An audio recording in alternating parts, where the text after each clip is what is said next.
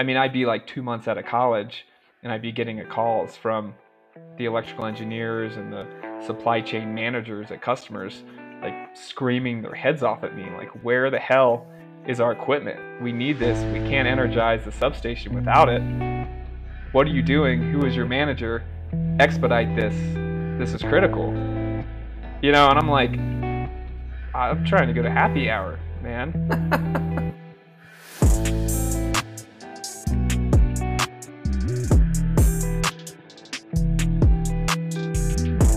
Hello, and welcome to the Dumb It Down podcast. I'm your host, Eric Larson, and we're here to break down the disconnect between school and work. In this podcast, I interview my network to reflect on the choices they made in high school and college and how their interests led them to their current roles. Today, I'm joined by Chris Morrow, a buddy of mine from high school who also went to college with me. Chris applied to nine different colleges, got accepted to state on a scholarship, ended up being a mechanical engineer, uh, and is now the co founder of his own business. At the same time, Chris is looking for jobs, so may be in the same situation as a lot of our listeners. Chris has a great sense of humor and a couple good stories. So thanks for listening. I also have included one poll as I changed the format a little bit. This is one longer episode, so curious your thoughts on that. Enjoy. Hello and welcome to the Dumb It Down podcast. I'm your host, Eric Larson, and we are here to break down the disconnect between school and work. Today, I am joined by another longtime friend of mine, Chris Morrow. He's out in Denver, Colorado, and we're going to talk a little bit about his journey from high school Chris to mechanical engineering student to doing all kinds of stuff in Denver. Chris, welcome to the show. How are you today? Thank you, Eric. I am well. How are you doing? I'm good. I'm good. I'm sitting here. It's 5:30. It's dark. I'm staring out my window, and uh, winter is finally here. It's like 40 degrees outside. Hey, send some of that this way. We need some uh, snow. It's the longest into the winter time that Denver has not experienced snow. Oh no, no fresh it, pow. No fresh pow, and it was about 72 degrees a couple days ago in December. Yeah. So we need some snow for the season. There you go. Yeah, Chris. Actually, I uh I taught Chris how to ski way back in the day. That's true. Back in uh in Wisp. Wisp. Prime time skiing at the intersection of West Virginia, Pennsylvania, and Maryland. Best skiing yeah. in the world. Yeah, puts Denver to shame. Nice. Well, we could uh, we could tell lots and lots of stories about how we know each other, uh, but I wanted to ask one in particular from back in the day, just to set the stage. And I know you've got something up your sleeve. So, what's a what's a good high school story for the listeners? Oh, there's so many, but Eric, you know, we I don't know exactly when we met, but we had a physics class together in high school. I think it was 10th grade Sophomore so we, we, were little sophomores uh, with Miss Brown, arguably the best teacher that I have ever had. Uh, you would probably say the same in most people that had her as a teacher. Um, but one of the projects for that class, we'll start with the pasta bridge. You remember we had to build a bridge exclusively out of pasta, whatever pasta you wanted. Could have been fettuccine or rigatoni or you know more pastas than I do. That's your true. Italian heritage. Um, and it was a competition in our class to see which bridge could. I think you sus- we suspended a weight in the middle and held it over two tables, and which bridge would hold the most weight before it cracked. Um, yeah. So that was fun. I remember building that at one of our houses. I remember procrastinating and building it at your house, and I don't think the glue had completely dried. And we went to present the project, and I don't think we did too well. I, I agree with that. so, lesson learned: if if we do build bridges, wait a couple days for the glue to dry. Genius, yeah. Who who could have thought that before we put it all together? Nice. Well, that's a good one. Chris and I also uh, managed to put together a physics music video that does not need to be looked up or Googled or shared. Uh, but it was a good time. It was a great time. Eric wrote the lyrics.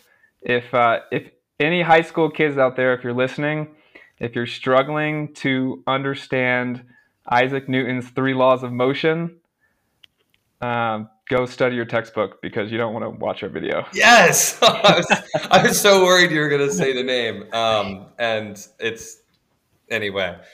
It's better left in the YouTube abyss than it is brought to light again. But the lyrics are top notch. The uh, the video content could use some work. Chris's and I's rapping is on point for sure too. But um, anyway, yeah, we'll we'll blow past that now. But that does bring us to uh, our first our first little segment. But we were we were sophomores in high school, and then quite quickly after, we were seniors in high school, and uh, looking at schools and majors and thinking through a lot of things, and uh, maybe even uh, thinking through some options in addition to just college, which doesn't really make sense. Anyway, Chris, as a high school senior, what was going through your head when you were looking at schools and degrees?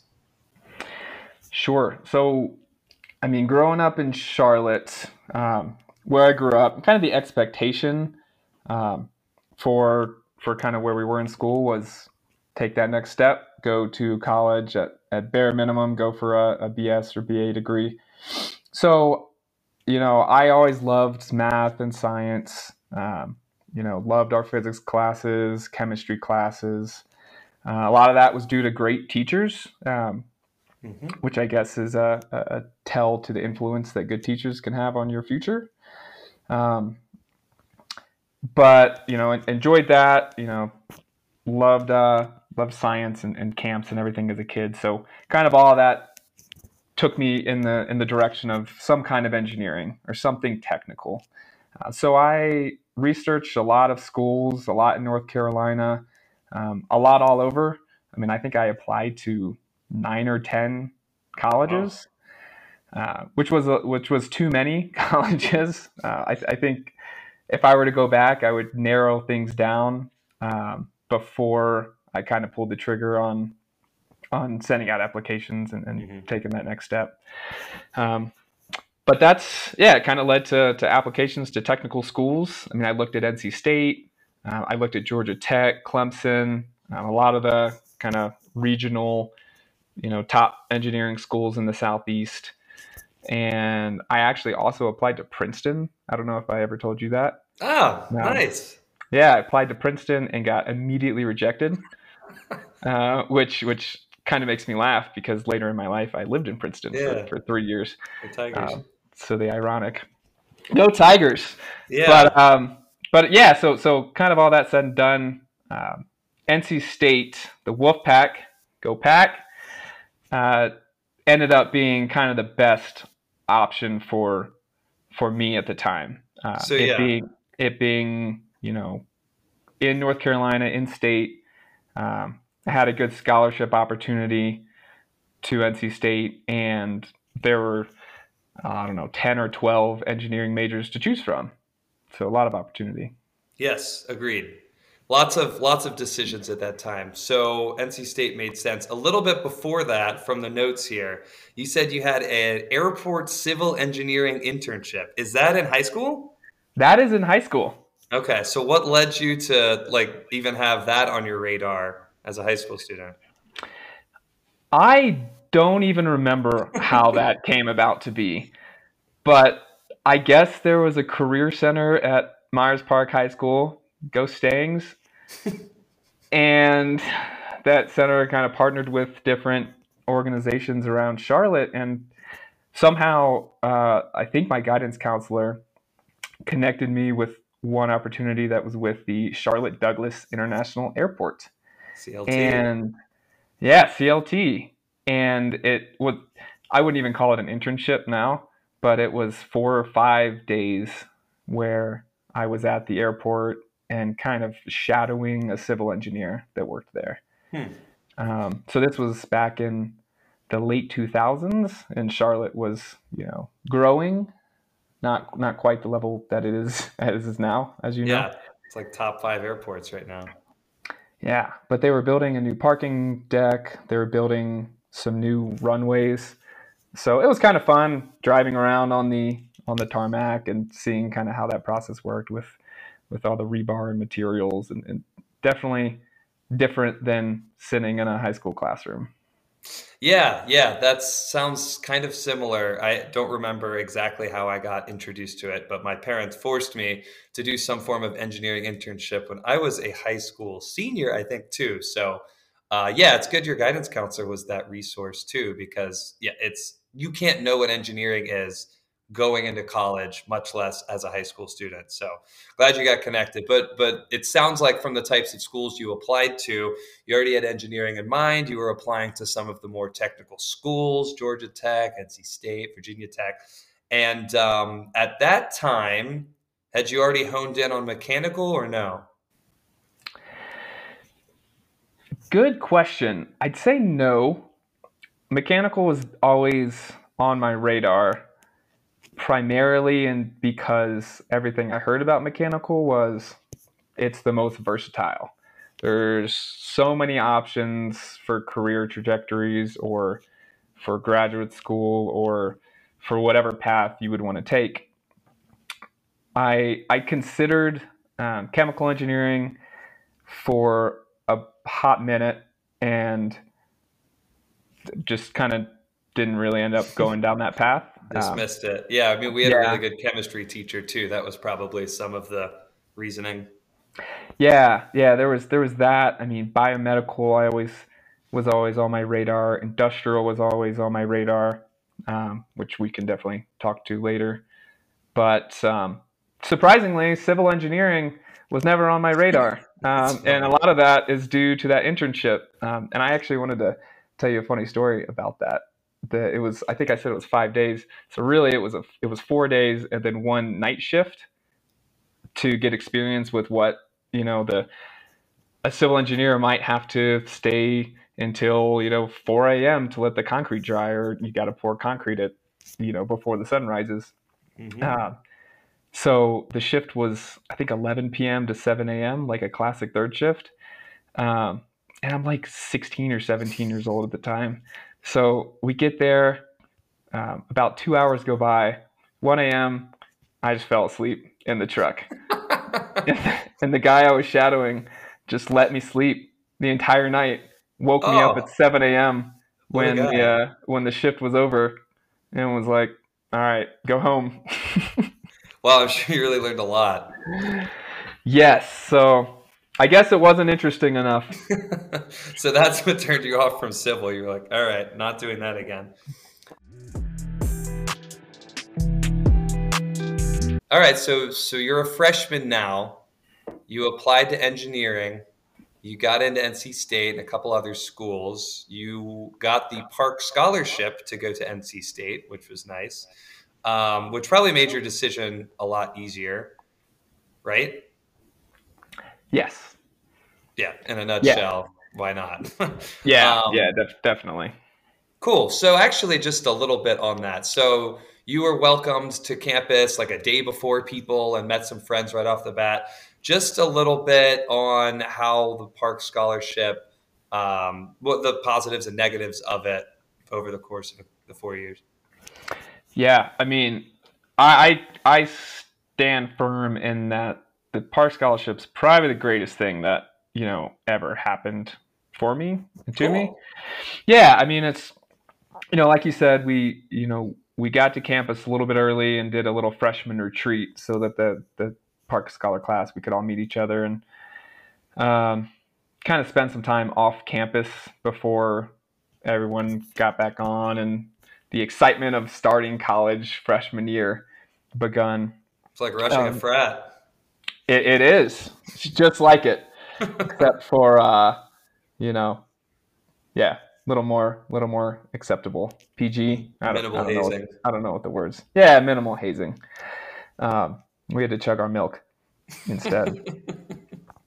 but uh, but yeah, over the four years, I mean, there was a there was a lot that the scholarship kind of demanded and, and entailed.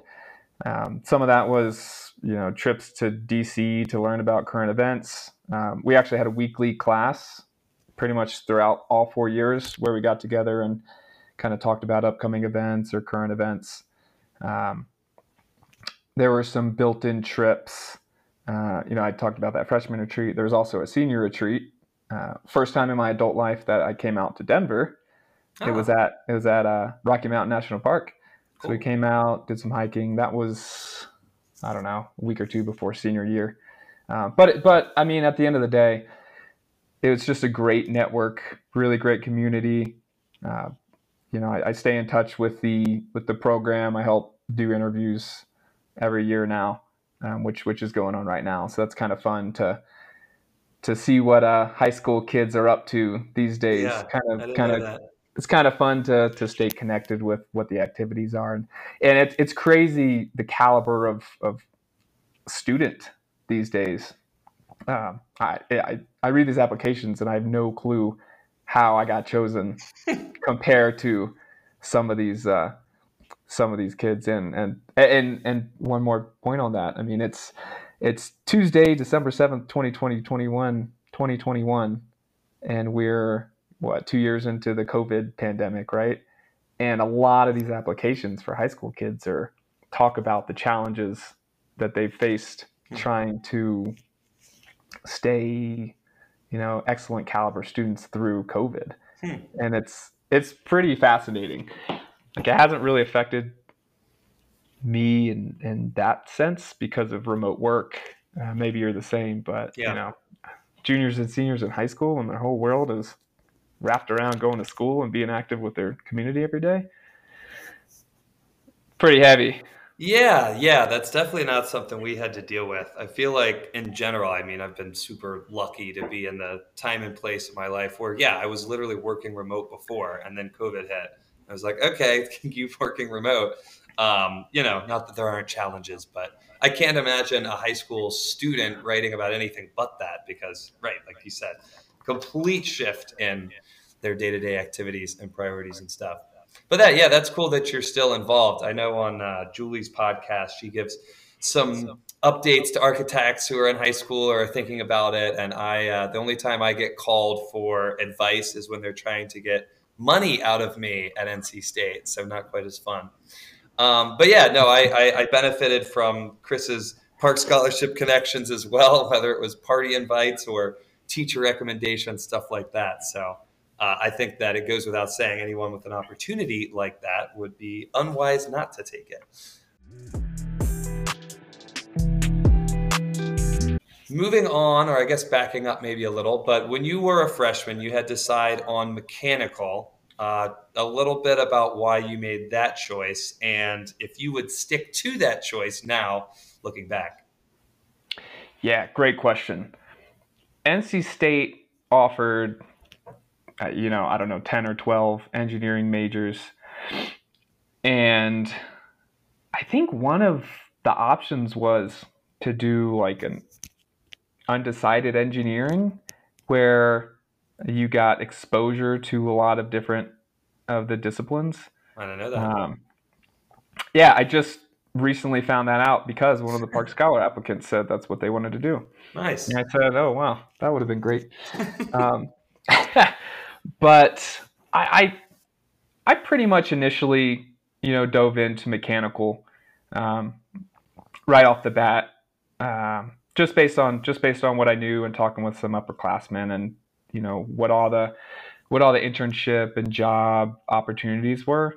Um, it seemed like it seemed like a decision that wasn't really a decision at the time, if that makes sense. Yep, I agree. Where going into mechanical engineering would let you would give you the most access to to opportunities down the road. Uh, but your freshman year in college, uh, and I stand by this, you're not so focused on, you know, planning out your entire life, or I wasn't.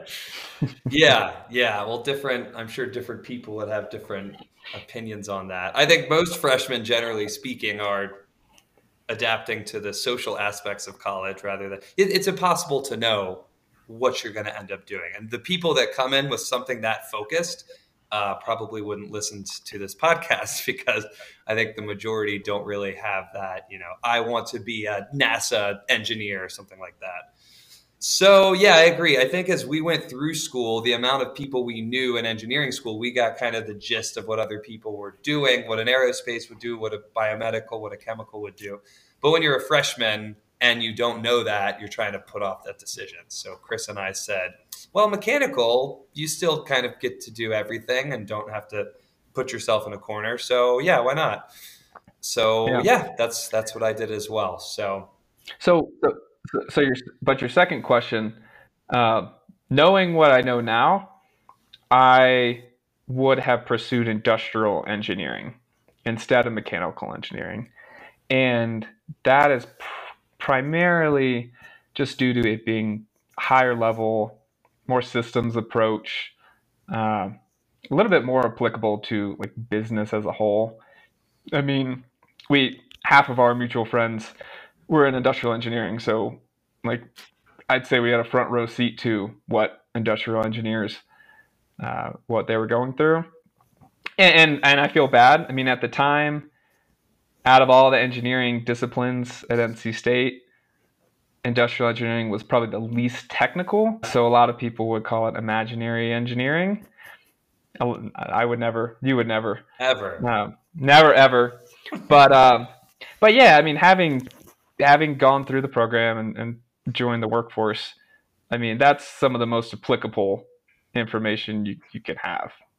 You know, how to improve a process, how to optimize, how to think about a systems approach to things, um, which is almost in a way like opposite of mechanical, where mechanical is very focused. At least, at least when we went through, I'd say it was really focused on like optimizing like a tiny part of the system instead of a whole like system from start to end. Big picture. Mm-hmm. That's a good point. That's a really that's really well said. So, moving forward, you're a senior in college looking for jobs as a mechanical engineer. What was on your mind as you were looking for jobs? What were your preferences? What'd you think? Yeah, so I had I had done a little study abroad in school. I had done you know an internship here or there, um, some international trips. So when I was looking at jobs, uh, kind of a combination of of those things I wanted to kind of bring with me into my first job. So I was hoping, like my number one uh, goal was a rotational program with with a company. So that would be, you know, there's a bunch of different rotational programs out there, um, but usually the way they're structured is you spend a certain amount of time, you know, six to six months to a year in one specific area, um, you know, like like subject matter, and then do a similar amount of time in another, and then another. It's usually like a you know two to four year program. Mm-hmm. Um, so, so I was looking for opportunities like that. Um, again, kind of to provide like a high level overview of whatever industry um, I was I was going to be going into. Um, so you know, I hit up the NC State Career Fair pretty hard, as we all did. Um, booked, you know, had a bunch of interviews. I mean, what what kind of jobs were you looking for? Was it exclusively the rotational program? Did you have a couple offers you were juggling? What was that like? Yeah, it was. There were a couple offers. Um, I mean, it was it was a many interviews over the course of you know a couple months. Um, what it really boiled down to was three main offers. Um, one was with Eastman Chemical, where I would have been a process engineer at the plant, basically like mechanical engineer one in, I think it was Johnson City area, Tennessee. Um, very rural town. Very rural town. uh, was not a rotational program. Uh, it I, it actually had the highest salary offer, so there were like pros and cons to that. Um, but really, the main two that I was considering between was an offer from ABB, which was their rotational program, which was called the the PAL program at the time, Power and Automation Leaders. Um, an offer, an offer for that, and then also an offer for uh, Lord Corporation, which is a company that I had uh, I had interned with the summer before. Um, More on that it, later. Yeah, it was it was an offer for their a, a full time role in Cary. Uh, what I really had wanted at the time was that Lord rotational program, um, but there were some issues with the interviewing process on my end. Um, yeah, that, we'll save that. that. I think uh, we'll get to that in a little bit. um, yeah, stay tuned to find out Chris's biggest screw up. Anyway, so yeah, you had a couple offers, rotational programs, just to throw my two cents in. So a lot of companies now are doing the rotational programs because one, it gives them kind of an introduction into where you would fit best. So they're not just plugging you into one location and you know losing you a year later to a competitor when you find out you want to do something else better. It's so it's it's kind of a trial period for both sides. And I think for Chris and myself and anyone who's looking at them, it's a really nice way to not back yourself into a corner again and kind of keep your decision making open where you can say, okay, maybe I do like being mechanical engineer one. Maybe I would prefer working in project management. Maybe I stomached living in a very rural area of town to be in a manufacturing plant for eight months and never want to do it again. So I think it's a win-win, and they're in very high demand for that reason. So Chris was an excellent student and naturally got one. So, what were the three shifts that you ended up doing, or the structure in general? Yeah, my first rotation on the on the PAL program was is actually ABB's largest factory in maybe North America, definitely the United States. Um, but I moved from Raleigh. You know, I had lived in North Carolina my entire life, and I drove from Charlotte to Columbia, Missouri, uh, and then did my first eight month assignment in Jefferson City, Missouri. Uh, which is little known fact, is the capital of Missouri. It's not St. Louis or Kansas City. Uh, not a not a fun fact, just little known. not a fun fact. uh, yeah, no offense to anybody from Missouri or from Jefferson City, Missouri. But I spent eight months there um, working as a sales engineer, um, which actually opened my eyes to more of the technical sales you know avenues that you could take. Was that um, something um, you had like checked the box and wanted to do when you applied, or they plugged you in there without your consideration? I wanted to do technical sales. I wanted sales experience, kind of business development, customer facing roles. So I definitely made that pretty clear in the interview process. How'd you know to want to do that? Um, I mean, I I've always loved talking with people and kind of the interpersonal interaction. You know, part of it, my internship in college with Lord was very much more on the R and D side, um, far removed from the customer. And you know, I have I have this philosophy today that you know the closer you are to the customer in a business, like the more impactful you feel that your work is, because you can truly see what your company is bringing to the table and what problems you're solving. So I didn't feel that at Lord because I was very much kind of like, you know, the Wizard of Oz behind the curtain. Like, don't come out. We don't want to see you. Potions. Yeah, I mean, very heavy on the R and D side. Okay. Um, which was interesting, but I didn't really see how what I was doing was like connecting to solving a problem for a customer. Yeah. So, did sales come up as like part of your business minor? Was it other people at Lord? Like, how did sales come on your radar? Technical sales. Man, uh, kind of like a death by a thousand cuts thing. I can't think of like a specific moment. Um, and it was kind of like sprinkled in all through college. I mean, I, I took an entrepreneurship class my freshman year uh, with Aaron Dakey, actually. Hey. Uh, shout Big out Dakey's. Um, but that, and then I took another business class and then realized, you know, oh, four or five credits away from having a business minor. I have the I have the time. Let's rock and roll. So I took more business classes, and yeah, I, I'd say it kind of just, you know, comparing the business classes and the engineering classes. I could clearly see that the business classes were kind of a little bit more applicable, um, a little bit more like high level, um, you know, helpful for for driving driving a business successfully. And then the engineering was was more technical, more execution style. Mm. Um, so it was kind of a good balance having both. But yeah, really combination of you know a, a very technical internship, actually a couple of very technical internships, um, business classes, kind of networking, talking with people on on the uh, PAL program. I mean, we had the opportunity to talk with current pals, as they were called, while we were in the interview process.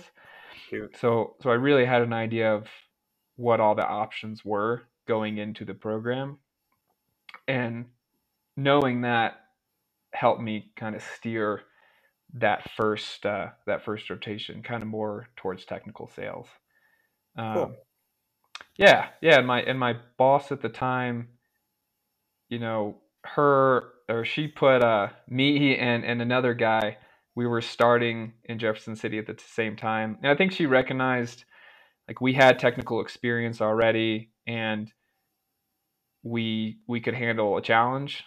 And so she, I think she threw us in probably the most challenging ABB environment in the country, um, which which was a great place to start out.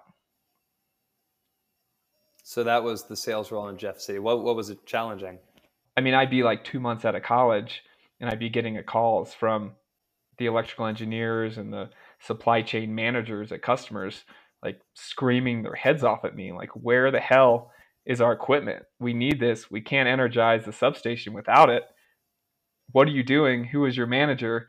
Expedite this. This is critical." You know, and I'm like, "Oh boy." I'm trying to go to happy hour, man. um, so it was definitely it was definitely an interesting introduction to to the working world. Yeah, just talk briefly about where you were and what you did in those other rotations, and then we'll move on. Yeah, so my second rotation, I moved to Milwaukee, Wisconsin, and totally different side of the business, but worked in the um, the low voltage drives group. So drives that power, you know, fans and compressors and basically make large manufacturing operations run. Okay.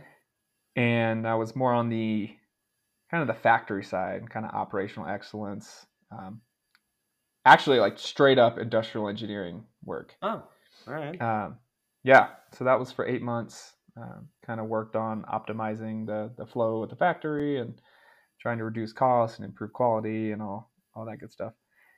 And then uh, after that, I moved to Princeton, New Jersey, and took a kind of another sales engineer role, hmm. but it was a little bit more broad, kind of more um, a little bit more business development than um, sales itself.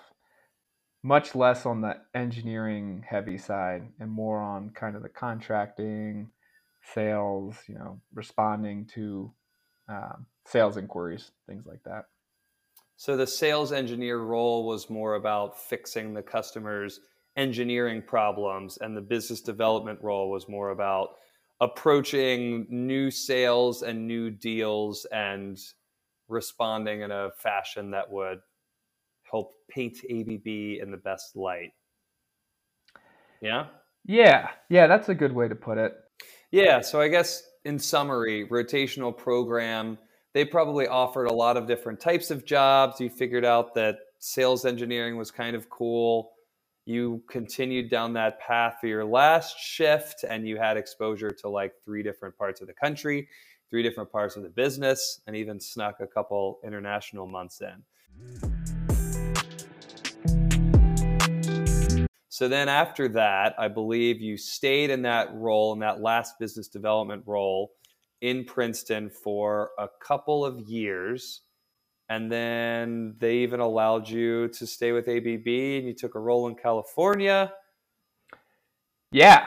Yes. So so I liked what I was doing. I liked the I liked that I was working with a technical product, kind of in a technical industry. Like there was a lot of mechanical and electrical engineering concepts that were still, you know, that I was still kind of using on a day to day basis. You enjoyed that while you still wanted to work with people. You wanted both. Exactly. Exactly. Like that was kind of the background, but primarily it was more solving customers' problems, responding to to projects and, and deals and kind of making making all that happen in the real world, but also kind of responding to some of the technical challenges. And so that's that's when, you know, when I moved to California, a similar role just took on kind of a bigger territory, more customers, um, a little bit more targeted for the accounts. Um, but but it but it was it was fun because it was uh, you know based in manufacturing. I mean, I, I was I was representing products where they were being manufactured in or just outside Pittsburgh, Pennsylvania. So I could go to the the factory, you know, put my hands on the products, learn a lot about it technically, but then fly back to California and then go meet uh go meet with customers. Um, understand how they were applying the equipment and the technology. Um, so it's kind of a cool balance. Right. You kind of get the balance of using your technical expertise, having to learn something intricate, and then being able or having to explain that in a simple way to customers.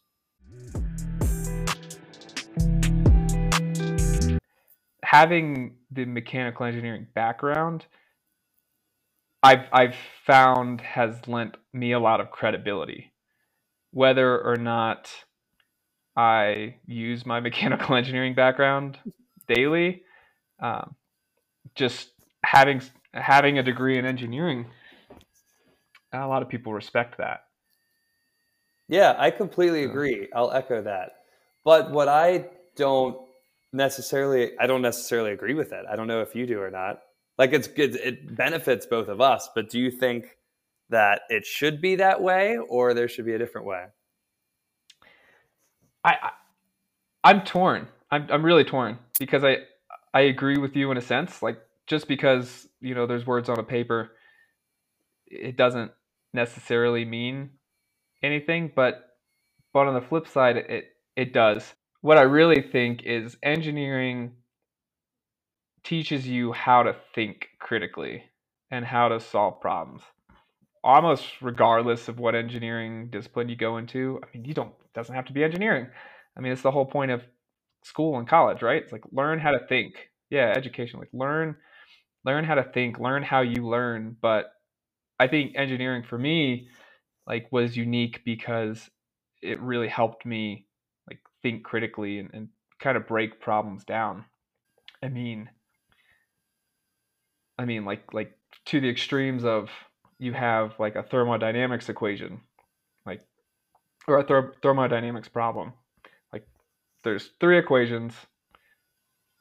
Plug the numbers in, take three sheets of paper, work it all the way through. There's an answer on the bottom, right? Like, yeah, you have to think. You have to know the equations. You have to know how to apply things. Um, but that's the one extreme, and then I mean, I took like a design optimization course my senior year, I think. And it was it was awesome. It was more of here's this very very open-ended problem. Uh, I just I just read one of them the other day.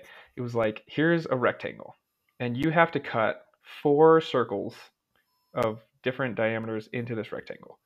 What's the best way to do that so that you minimize the scrap? mm-hmm. of this rectangle. And I was like, huh, that's that's very applicable. Like waste reduction, you know, time efficiency, cost efficiency, right? Like if you can save 10% on every single one of those rectangles, uh, over time, you could save a company millions of dollars. So that that was kind of an example on the other end of, you know, it really forces you to think about how can I set this up? You know, how can I set this problem up so that we can get as close to, you know, the the answer as possible. Yeah, that's two really good examples. I'm glad you went down that rabbit hole because I think that there is a lot of value in an engineering degree and learning how to think critically and learning how to problem solve. However, I think in a lot of the intro classes that maybe aren't quite as innovative, you have a lot of those teachers who are teaching out of the book and there's a problem and you get to the one solution, which is not how life works. There are many solutions and the problem changes as you're working it out. So to have a little bit more of a practical application, um, Julie mentioned having professors that like are out in the field, like aren't just research oriented, education only professors is very helpful. And I think that our former school could do a better job of that, and probably others as well. And it probably depends on your degree. But generally speaking, yeah, totally agree with you. So thanks for that. Uh, well, moving on a little. So, yeah, ABB allowed Chris to move to California, allowed Chris to move to Denver eventually, maybe. Chris moved to Denver eventually and is now in a current position, positionless. What are you What are you doing these days, Chris? That's a gr- that's the question right there. well, trying to do my snow dance so we can go skiing. All but right. No. Um. Yes, moved to Denver and had an opportunity to, you know, always had the entrepreneurial bug as many do, um, but had an opportunity to really jump full time into a business that you know I helped start with my fiance. Oh, very different industry, more on the uh, kind of consumer goods, um, cosmetics industry. So yeah, a little just background, like square one. So Chris's fiance Vanessa is a chemical engineer, worked for a company basically as their chemical engineer with a bunch of business people who didn't understand the expertise required, and then said, "I can do the business part myself." And the biggest customer agreed. So now pulled Chris into it, and you and Vanessa are working as a power couple. And now I'll toss it back to you. Yes. Yes, that's a good kind of 60 second summary. Um, so yes, and now we, I mean, we found a facility nearby, um, and we've invested in equipment, and we've scaled to a point where, um, yeah, I mean, we're ready to take on more business with this customer and other customers. What are you making? Ooh, we're making a lot of things. um, you know, our biggest our biggest uh, customers in the tattoo space. So we make a lot of uh, a ton of tattoo ointments. Um, there's a couple other creams that she's made. Um, she's working on a lotion right now. She's working on a few other things. Um, but yeah, so we've had a lot of, you know, tattoo products going through the manufacturing line. And this is all like equipment that we specked out and bought. Yeah, so it's it's the coolest thing. so Chris and his fiance Vanessa literally have rented out industrial warehouse space, bought all of this equipment to place to manufacture and place lotion in small vials on this small assembly line to pack it and ship it out to customers to improve their tattoos, I guess. And Chris is using all of his manufacturing experience, which honestly I forgot about until we were talking right now to like put together this efficient assembly line and uh, try to scale this product. So yeah, I'm I'm excited for y'all. Oh, thank you. It's a lot of fun. Yeah, I mean, technically, at the end of the day, we're a contract manufacturer. Is really what the business is. So we are not a brand, but we have brands that come to us that either need formulation help or assistance.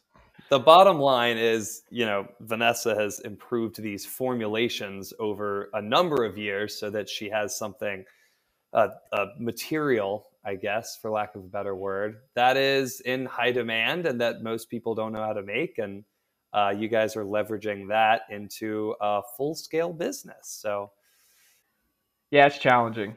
I mean, there's there's pros and cons to the self employment business ownership for sure. Mm-hmm. Uh, you know, can be a lot of freedom, but also, you know, can be zero predictability, which is kind of the opposite, or not completely opposite, but then then kind of like a typical career trajectory.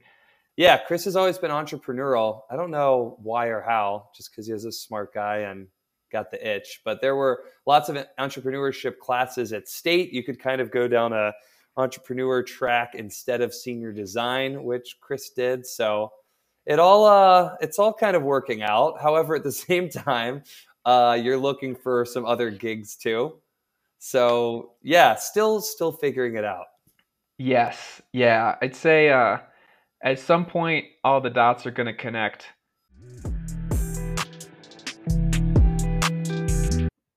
But yeah, I'm, I'm interested in uh in clean energy and potentially getting back into the power industry. So I'm actually am currently looking at you know new roles and and that's probably relevant for you know high school or college listeners who are kind of thinking about what to do because you know I'm even you know seven eight years into a career and going through informational interv- interviews and you know reaching out and tapping into my network and um, going after opportunities. So I think probably the process never really stops. Uh, probably always want to cultivate that or be ready for the next opportunity because you never you never know where it'll come from. I never thought I'd be making tattoo products. yeah, well, it's interesting because people I feel like when you're in high school or college, parents or mentors or whoever are saying, oh, you should just call up your network and find out what they're doing and see if you like it. And it's really hard to even know what questions to ask at that point. Um, but in the same vein, you could be seven or eight years into your career and still trying to identify what you're interested in and how much you'd like to apply that to a job.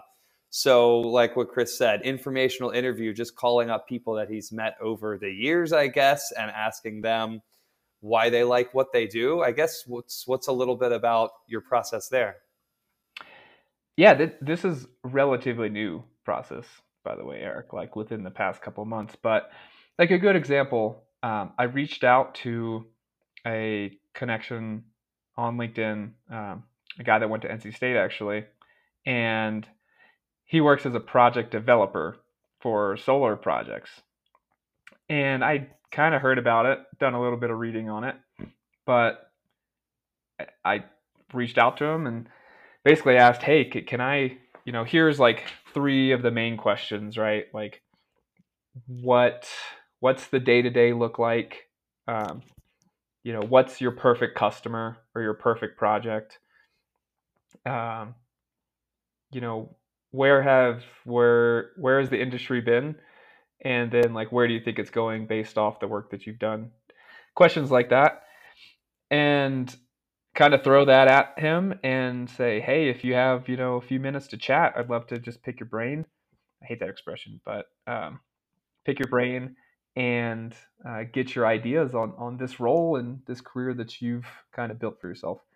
And i've i've really been surprised at how receptive people are I mean, people are very open to, yeah, sure. I mean, I'll tell you about what I do because it's kind of a no pressure situation.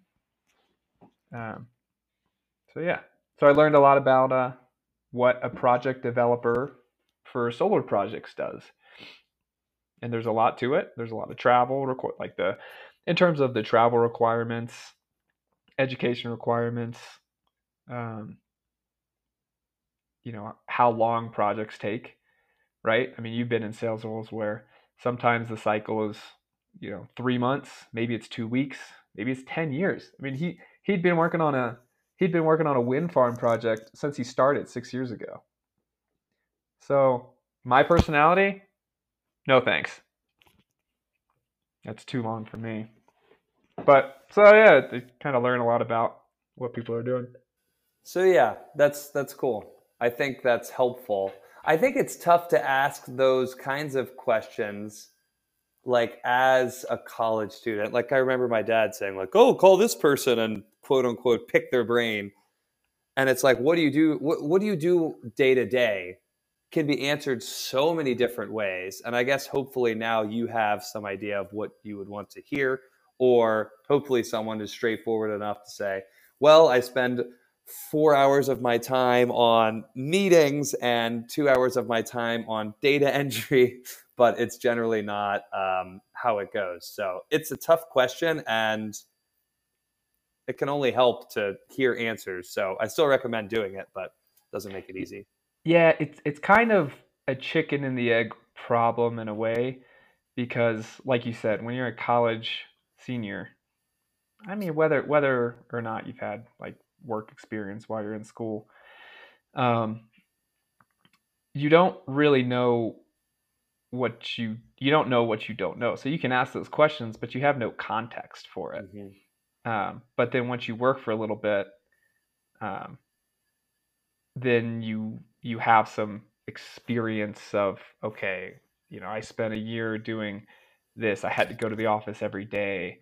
Um, I spent you know 80% of my workday on a computer or, or, or what have you. Right. You know, then you can you can compare what you hear from you know if you do reach out to people in your network or, or like your dad said you know just call this guy up. You know you can kind of you have a reference point to compare that to.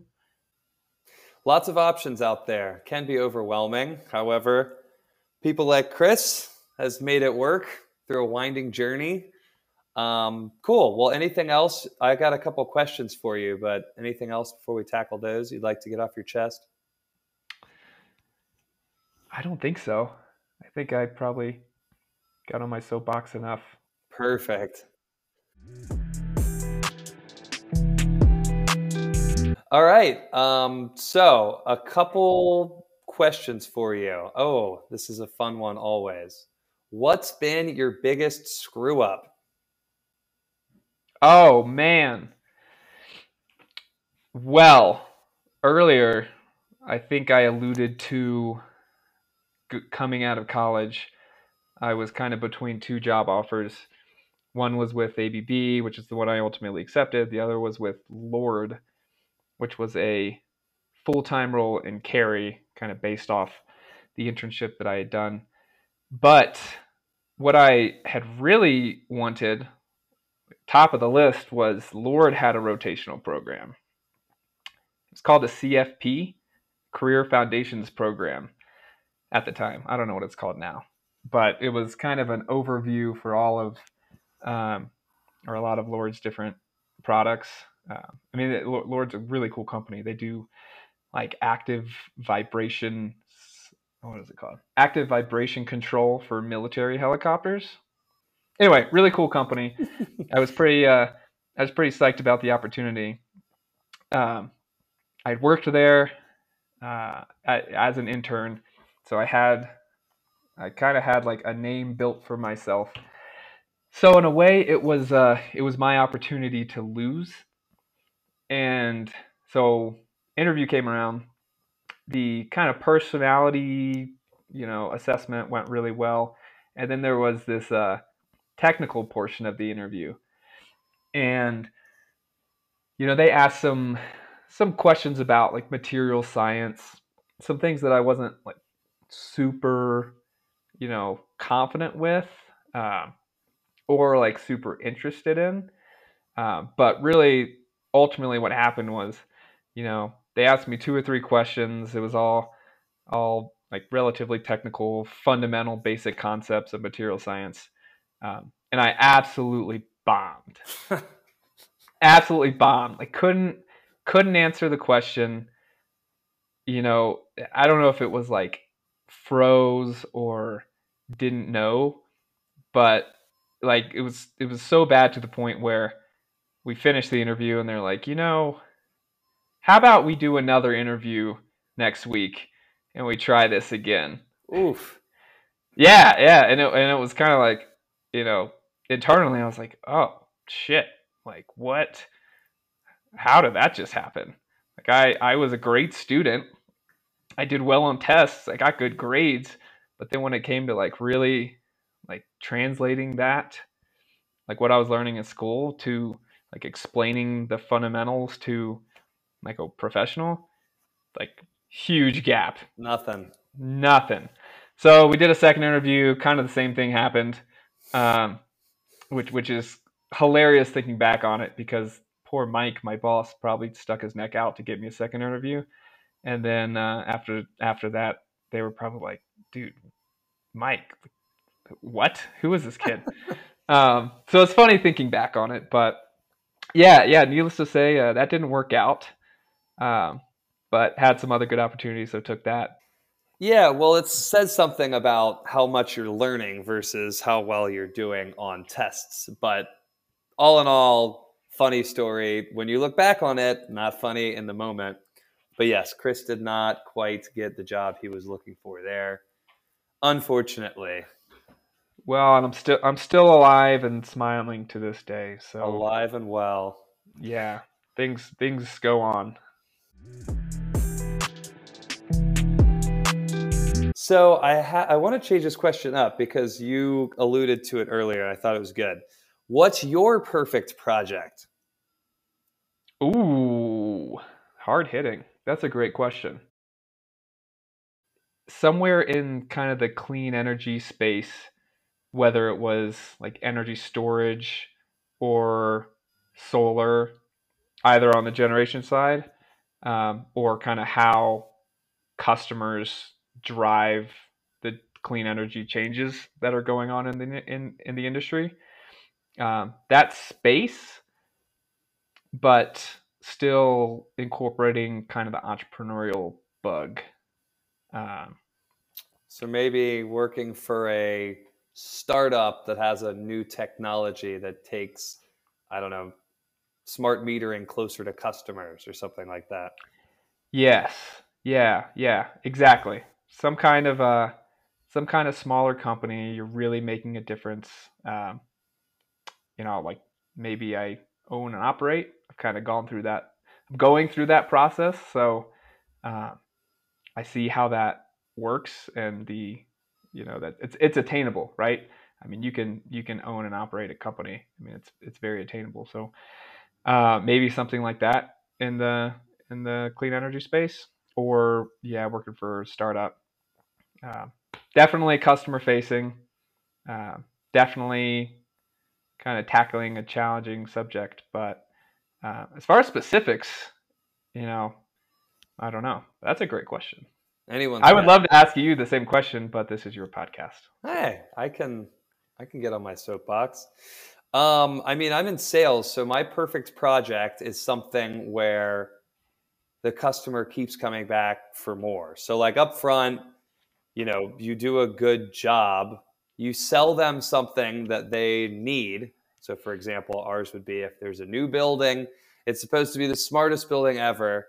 And they come to us and they say, help us make it smart. And I sell this upfront package to them. And then the building becomes smart. They're like, yes, they're singing our praises.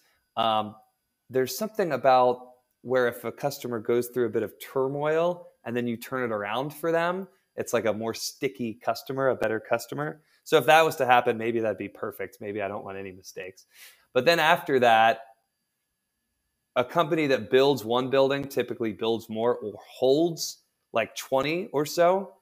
So I would want to say, oh, well, we made this building better. How do we make your other 20 better and have that long term engagement?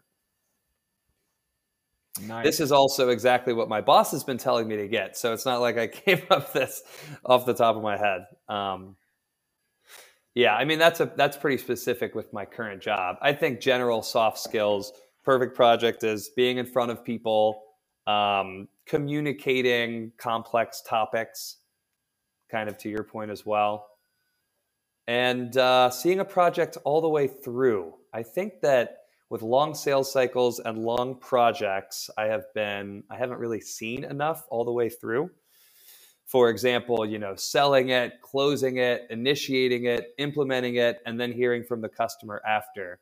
So I'd like to do more of that. And you kind of mentioned that earlier too. If it's a seven year sales cycle, you know, get out of here. But not every project is perfect. So I'll take what I can get right now.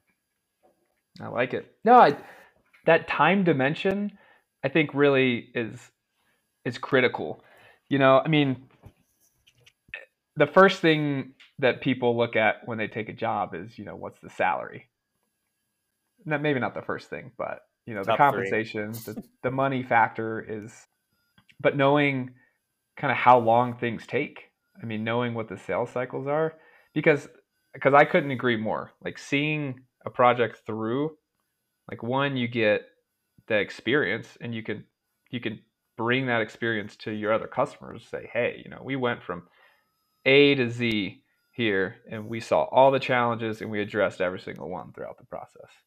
Um, Doesn't happen every day. Yeah. Cool. Okay. Last uh, two more. Do you have a mentor? If so, or if it's a group of people, what are they doing that you're not? I currently do not, uh, to my dismay. Um, I think it's uh, yeah, I mean, I think it's great to always have a mentor or be learning from someone. Uh, I mean, probably like at this point, the internet and Google and Spotify podcasts are my unofficial mentors. There we go. Um, just to just to get ideas and bounce ideas around. My uh, my previous bosses. I mean, I was fortunate. I had some really really great bosses that were pretty much like boss mentors. Um, so I learned a lot from those guys, um, and could and can still reach out to them today. Um, I mean, in terms of what they're doing that I'm not. I mean, my most recent boss, he was one of the fastest paced, hardest working guys I ever met. Um, and he could have a conversation with anyone. And I was always very, very impressed at how customer focused he was. Hmm. No matter what, even when it pissed off half of our team, he would stand pretty true to that. So, so he got known he kind of niched himself as, you know, Mr. Customer focused. And I know a lot of salespeople say that and they strive for that. Um, he definitely took it to to the next level. Good for him. That's a good label to have. Cool. All right. Well, last thing, is there anything you want to promote? And to promote yourself, are you open to being a mentor for others? Wow. Absolutely. Um, to the to the being open to be a mentor for others. Uh, I think it's huge.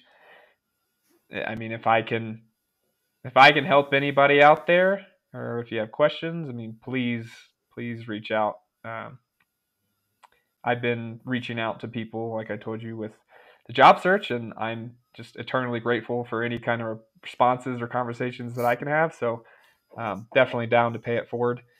Um, and in terms of plugging, nothing nothing too much, but uh, if anybody out there has any uh, high-end premier cosmetics or consumer goods needs for formulation or uh, premier manufacturing services, come to VC Labs. There we we'll go. Take, we'll take care of you. I'm sure your phones are going to be ringing off the hook after that one. VC Labs, always plug them. Well, Chris, it's been a pleasure. Thanks for coming on the podcast. I've definitely got plenty of content here to share with the audience. So thanks. Absolutely. Thanks for having me, Eric. Adios.